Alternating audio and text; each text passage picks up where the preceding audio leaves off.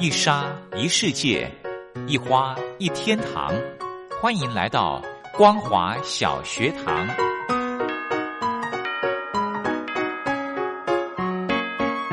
让我们一起学习，一起分享。光华小学堂。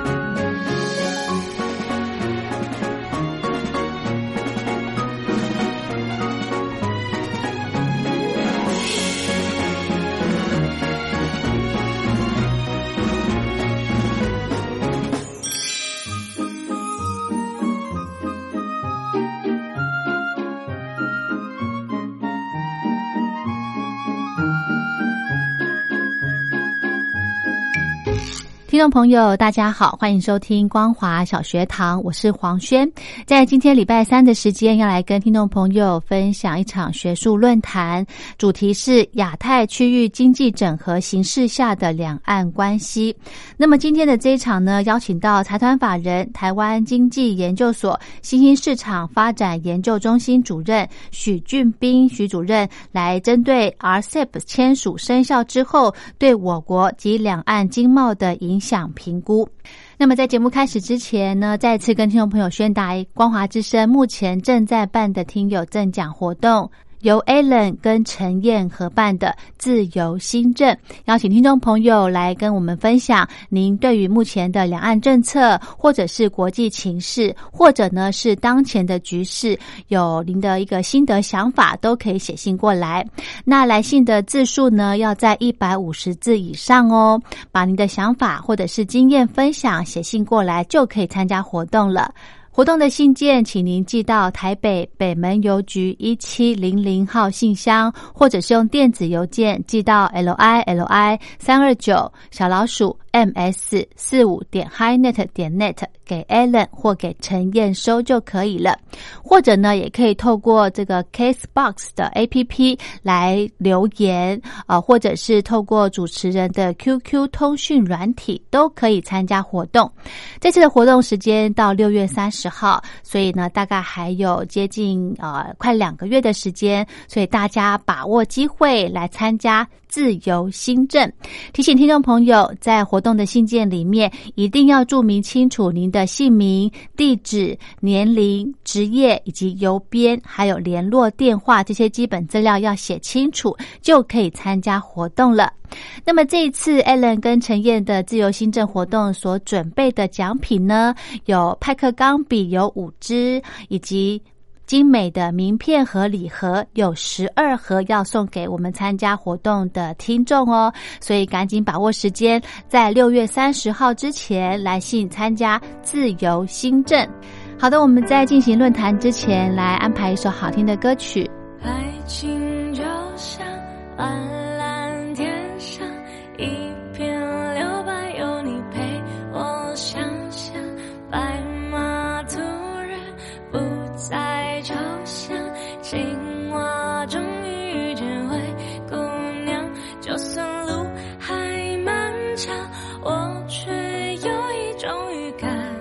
我相信就应该。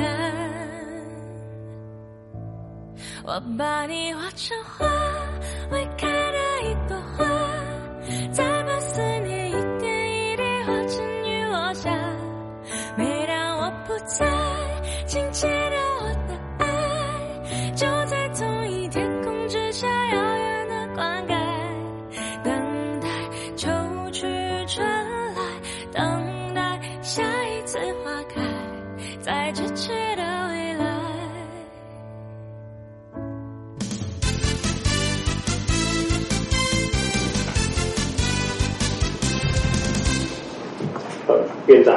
社长、呃，主持人谭所长，呃，在座的各位先进，呃，各各位呃，大家午安。好，那我想在座各位在这个相关的领域上面都是呃研究非常深入的，所以呃，我今天就不好意思在在这个 RCEP 这个议题上面，呃，卖弄一下过去自己的一些累积的一些研究。那其中那个三一所长还特别是我口试的委员，所以这这是在在看所长如果没有后悔，让他呃，不好意思，在大家各位关公面前耍大刀，有点不好意思。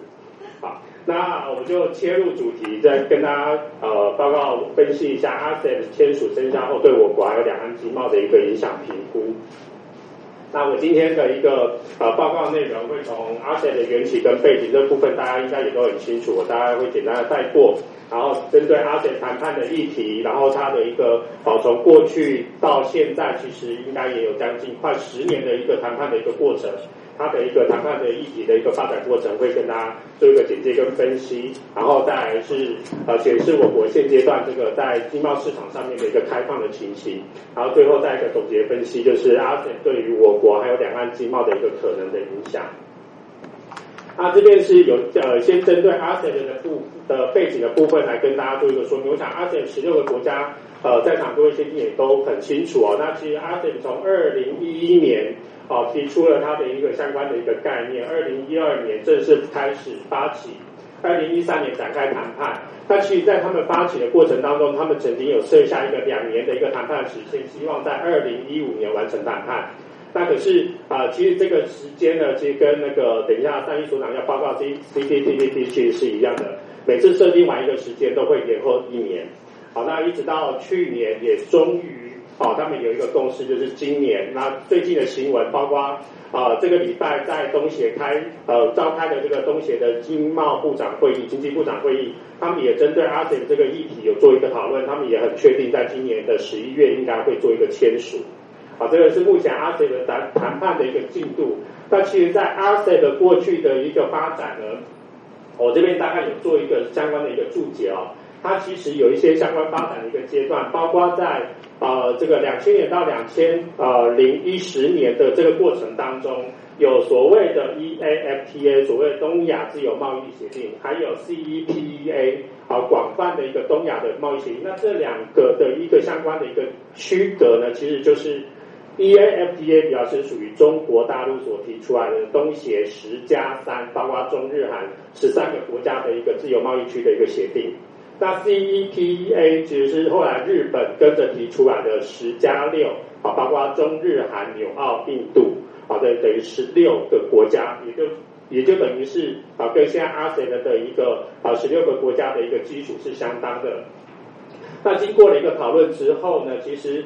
啊，一不管是 EAFTA 还是 CETA，在过去的我刚刚提到的，从二零大概啊零二年、零三年那时候开始讨论研究，一直到二零一零年这中间的七八年的过程当中，其实大概都只有进行到可行性研究的那个阶段。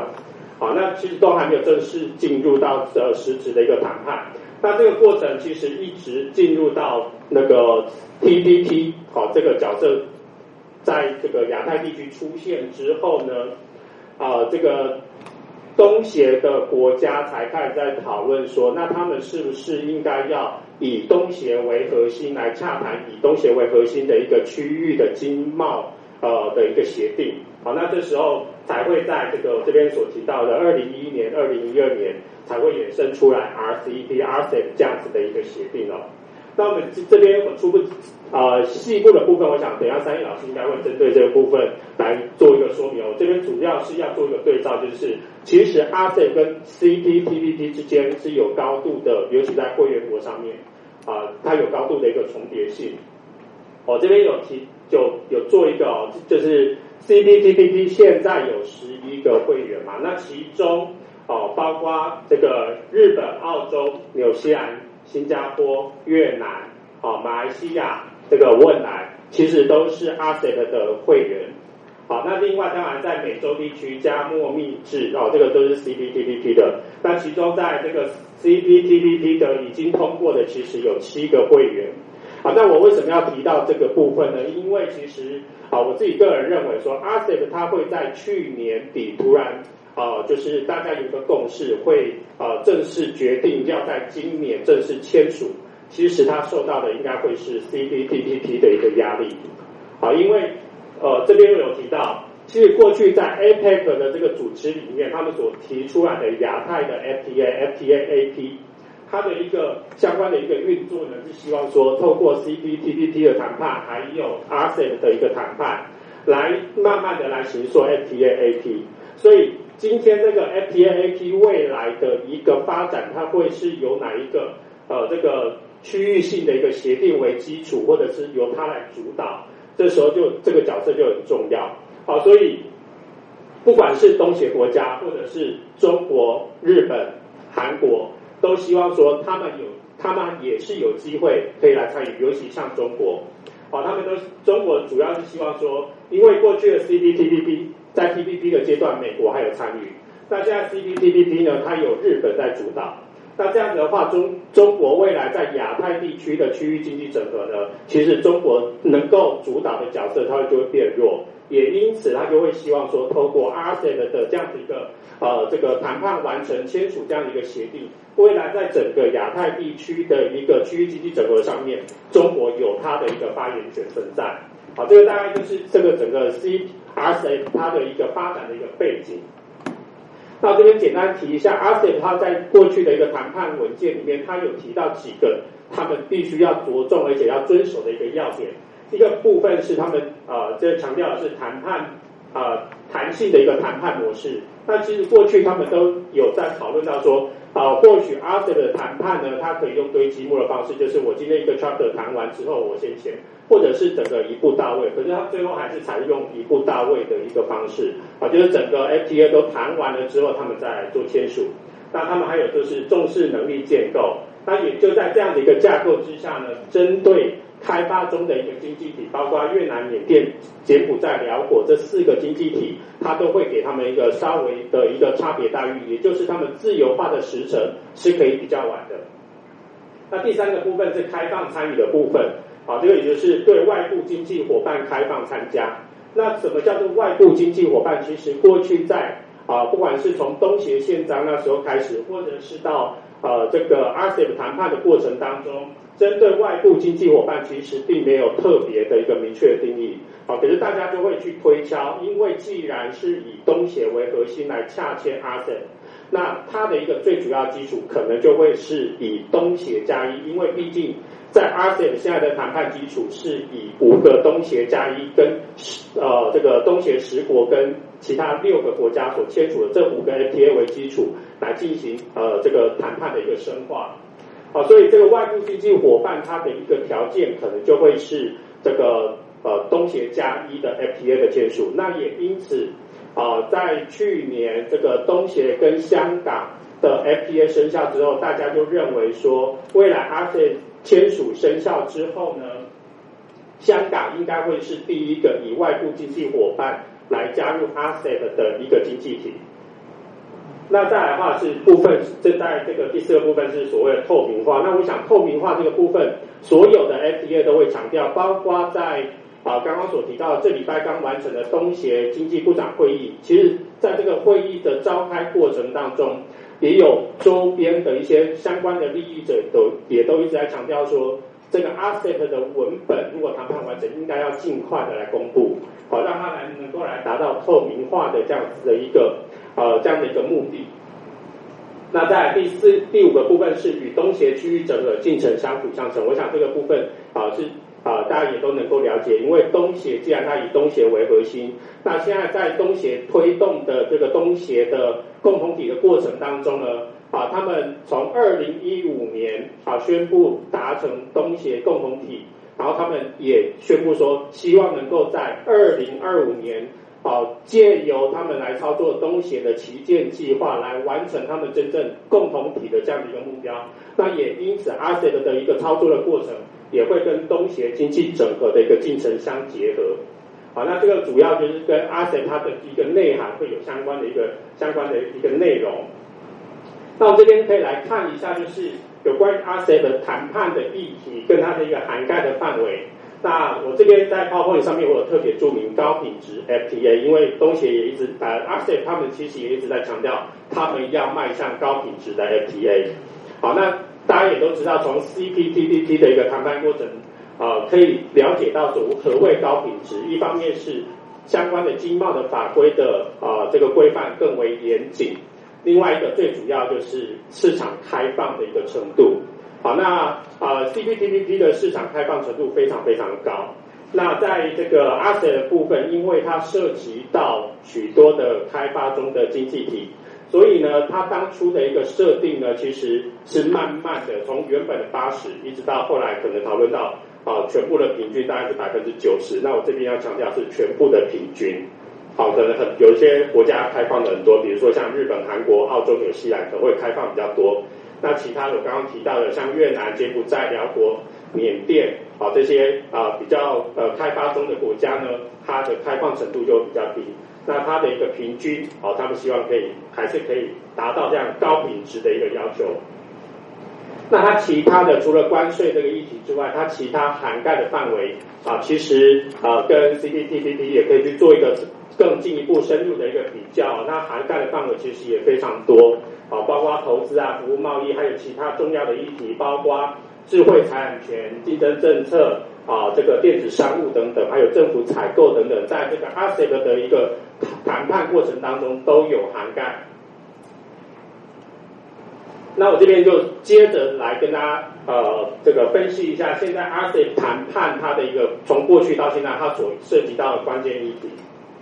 首先，第一个就是货品贸易的一个部分，就是它的一个开放程度的一个问题哦。后来经过很长时间的讨论、跟努力、跟协商，呃，大家比较有共识的是大概百分之八十五到百分之九十。好，那其实实际上面是不是有达到这个目标？可能要等到文本出来之后才能够呃做最后的一个确认。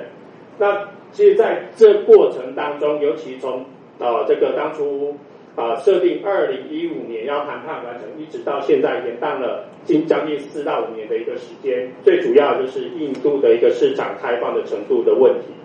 好，那印度其实一直在坚持说，它要用差别开放程度的方式来对于其他的十五个国家进行开放。那这个东西呢，也一直让这个阿 s 的谈判呢，其实一直受到阻碍。甚至在这个过程当中，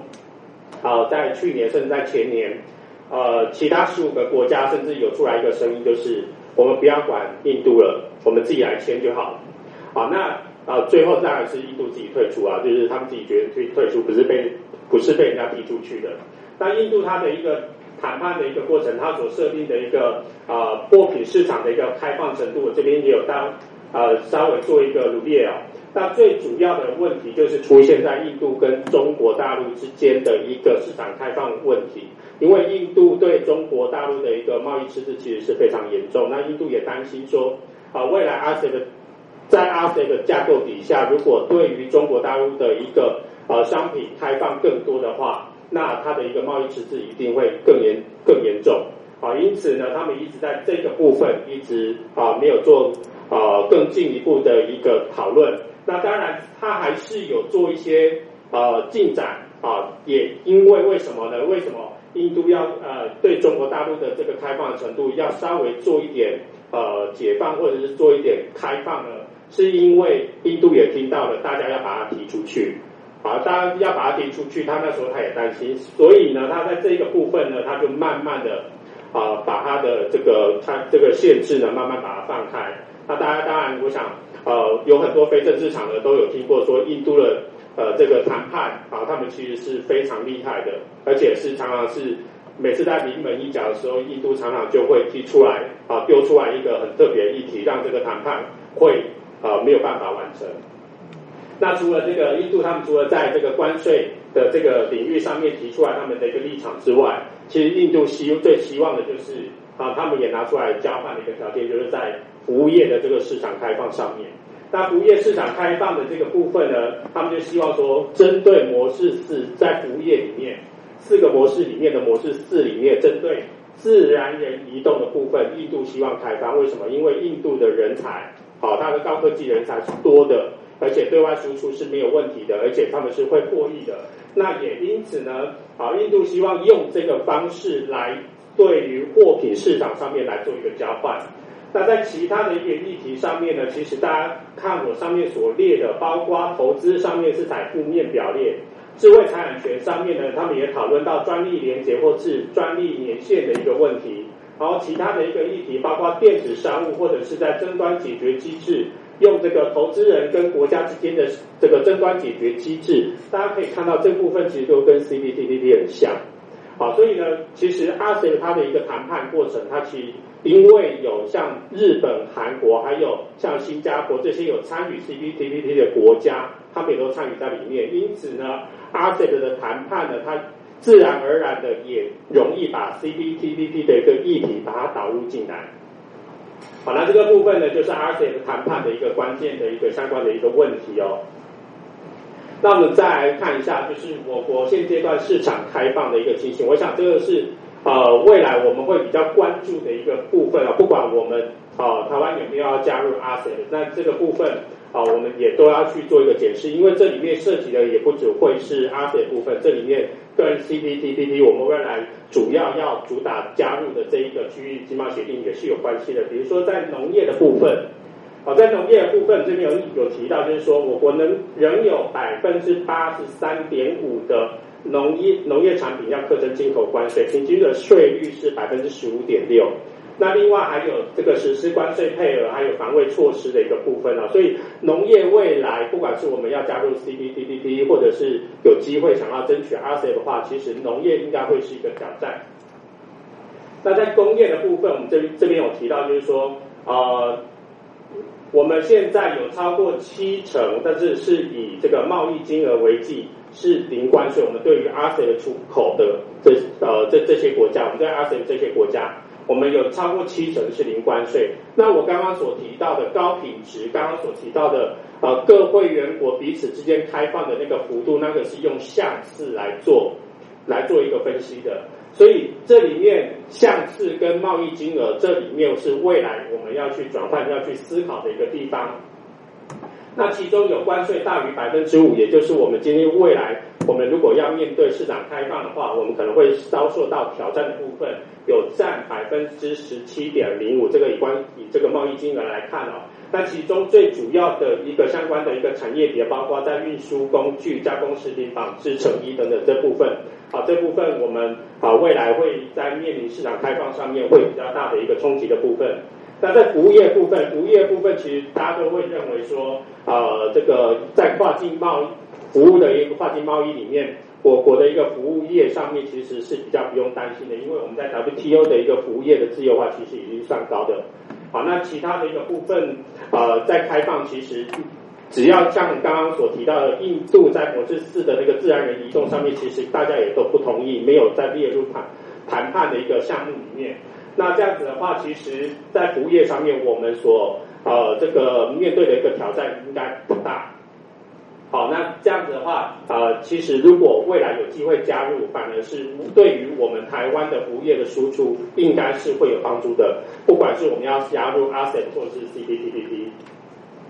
好，那这里我们可以很简单的来用这个进出口呃项目来做一个比较。那我这边只有列中国大陆跟东协，因为我们今天主要讨论是在两岸的上面。那我用这两个啊，中国大陆跟东协来做一个比较呢，最主要是来啊，大家可以来简单的看一下我国的出口跟进口上面之间，啊，面对中国大陆还有东协之间的一个竞合，其实有很多的重叠，大概重复性的产品其实都很像，比如说包括在电机啊设备跟零组件。然后光学照相仪器、塑胶制品、机械啊、机器设备、钢铁、人造资等等，其实重复性都很大啊。那重复性很大，这里面会面临到什么样的一个状况呢？就是呃，今天如果 R C E 生效，好，那我们可能会在这几个产品上面、这几个产业上面可能会受到冲击。好，这大概是这样的一个对比。可是我后面来做一个综合的一个呃分析啊，刚刚所提到的。我们跟中国大陆还有跟东协之间的一个三角贸易其实是非常紧密的。那东阿 s e 生效之后呢，其实就像我刚刚上上一张表格所呈现的，有一些产品的项目呢，哦，我们是会受到冲击。可是大家可能要注意到的一个一点就是说，因为东协已经我刚刚有提到，东协已经有跟六个这六个国家有签了五个 FTA。那过去他们在这样的一个 FTA 运作之下呢，其实彼此之间。啊，大家都已经有大概五成至少六成之间的一个零关税的一个产品的互相往来。所以在过去的一个 FTA 的运作之下，台湾面对未来 RCEP 的一个谈判呢，或它的一个生效之后呢，台湾会受到的一个挑战跟面临的一个冲击，其实应该是有限的啊，因为过去其实它的一个供应链跟产跟这个贸贸易之间的一个连接，其实都已经建立了。那我们的一个呃受到一个相关相关的一个影响呢，其实过去也大家都已经做过一些调整了。好，所以未来会受到影响的，可能就是我刚刚所提到的百分之五，超过关税超过百分之五，对于我们影响会比较大的，甚至我们的东西如果卖到东协市场去，超过百分之十或者超超过百分之十五的这样的关税的这些产品，啊，它受到的一个冲击跟影响会比较大。那再来的话是刚刚有提到东协跟香港 FTA 的一个部分哦，那这个刚刚提到。在这个东协与香港的 FTA 的基础之上，香港未来要参加 RCEP 应该是不会有太大的一个问题。那只是说，香港其实本来它就是一个自由贸易港，各国一从香港输进去，就是输入到香港，甚至它它在转口输入到香港的这样的一个货品，它本来就是享有零关税。好，所以在这样子东协跟香港 FTA 的一个架构之下呢，啊，其实它的一个生效对台湾来讲影响。啊，也是有限，可是问题就是在于说，香港好，它未来在阿 s 生效之后呢，它会借由阿借由阿 s 与日本跟韩国来推动这样转口贸易，那这个部分可能对于我们台湾来讲会比较有限，会会比较有大有比较大的一个影响。好，所以呢，呃，这部分我们就比较建议说，呃，未来政府在针对这个阿 s 它的一个呃生效之后。呃，可能比较需要进一步的关注，就是那香港它的一个角色，它的一个定位，它的一个对于我们的一个影响可能会在哪边？这部分可以做进一步的一个影响评估。那接下来是有关于这个进出口项目的一个部分，刚刚有提到啊，不管是在钢铁、机械、塑塑胶、人造呃人造纤维丝等等啊，那这个部分呢，如果我国未来会加入 RCEP 的话，可能会在上述的产品类别上面受到冲击。那可是，在这个我国已经在这个 WTO 架构下，已经跟新加坡还有纽西兰签署 FTA，因此 ASEAN 的一个签署生效呢，对我的一个经贸影响，它的一个局限就会如同我刚刚所说的，第一个可能会在产业项目上面，大概是集中在这几个产业项目。那再来的话，因为我们有跟相新加坡还有纽西兰有签署 FTA，所以我们会受到的一个啊冲击跟竞争的一个关系哦，以这个范围也会受到呃这个缩小，受受到局也是会有限的。好，那在对于两岸在阿水还有其他会员国之市场之间的一个竞争，哦，个人认为应该也是有限。为什么呢？原因就在于刚刚提到的东协加一的 FTA 在运作多年。我国跟东跟中国大陆在阿 s 各国市场上的一个产品的竞争或者互补互补呢，它的一个供应链模式或者它一个贸贸易之间的一个关系，它早已就形成。所以，因此阿 s 它的一个生效之后，对我对于这个部分的一个改变，应该啊不也不会太大。好，那最后呢，就是提出来一个建议，就是在阿 s 公布文本之后呢，我政府单位应该针对货品市场以外的一个章节，刚刚提到的，不管是在法规条文上面，啊，包括在电子商务啦，或者是在这个智慧财产权等等相关的领域上面去做一个检视。我刚刚提到这部分的一个法规的一个规范，它跟 CPTPP 其实是蛮类似、蛮雷同的。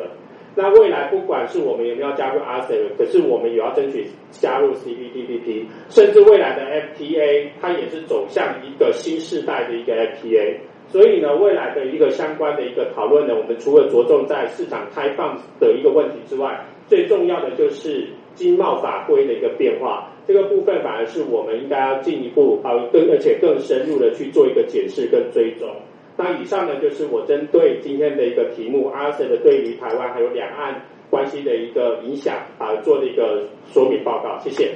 好的，今天的光华小学堂就跟听众朋友分享到这。如果对节目内容有任何建议想法，非常欢迎您写信到台北北门邮局一七零零号信箱，或者是用电子邮件寄到 l i l i 三二九小老鼠 m s 四五点 highnet 点 net 给黄轩收。